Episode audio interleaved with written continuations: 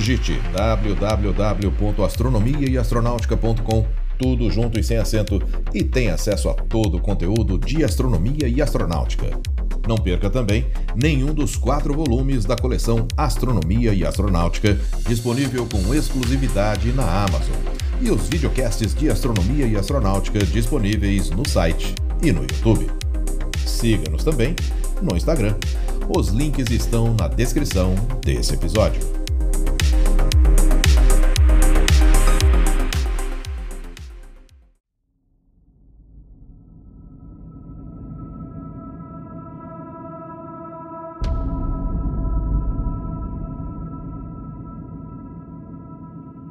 Há dois mil anos, no dia vinte e um de março, ou seja, no início da primavera no hemisfério norte, o Sol entrava na constelação de Áries.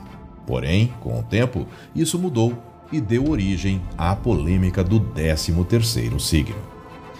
Olá, eu sou Florisberto, apresentador do podcast Astronomia e Astronáutica, e vou levar você nessa viagem.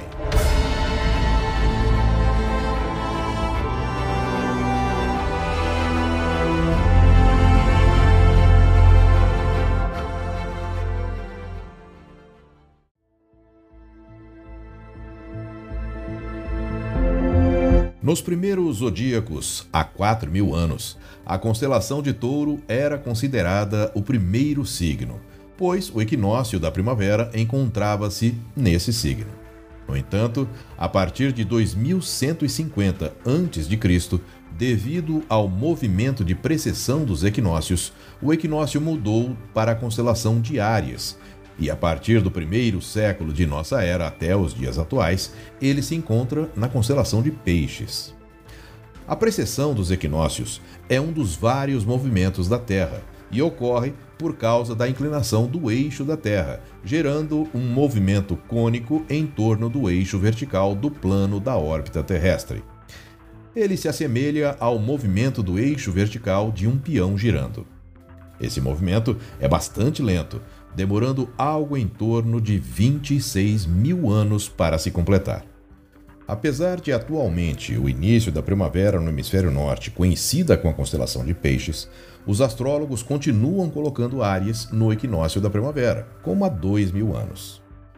Os astrônomos denominam constelações zodiacais aquelas nas quais os astros de nosso sistema solar atravessam, de acordo com a divisão das constelações feitas pela União Astronômica Internacional em mil novecentos e vinte e cinco.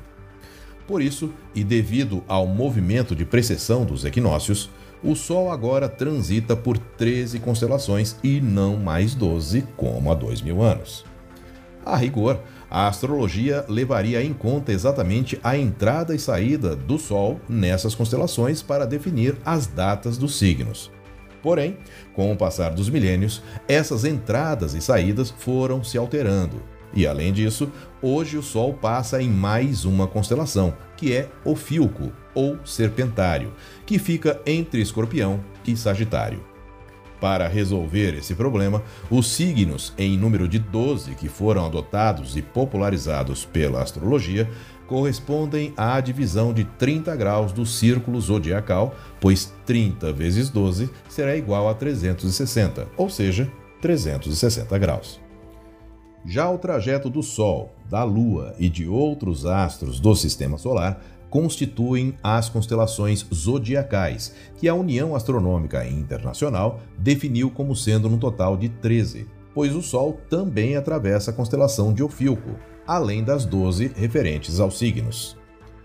Se, em termos astrológicos, levássemos em conta a entrada e saída do Sol nas constelações zodiacais para definir o signo de uma pessoa, teríamos atualmente as seguintes datas: Áries, de vinte e um de abril a treze de maio.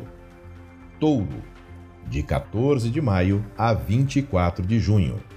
Gêmeos, de vinte e cinco de junho a vinte de julho. Câncer, de vinte e um de julho a dezenove de agosto. Leão, de vinte de agosto a quatorze de setembro.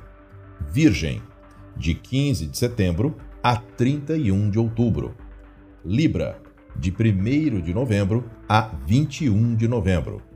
Escorpião, de vinte e dois de novembro a vinte e nove de novembro. Ofiúco, de trinta de novembro a dezessete de dezembro. Sagitário, de dezoito de dezembro a dezenove de janeiro.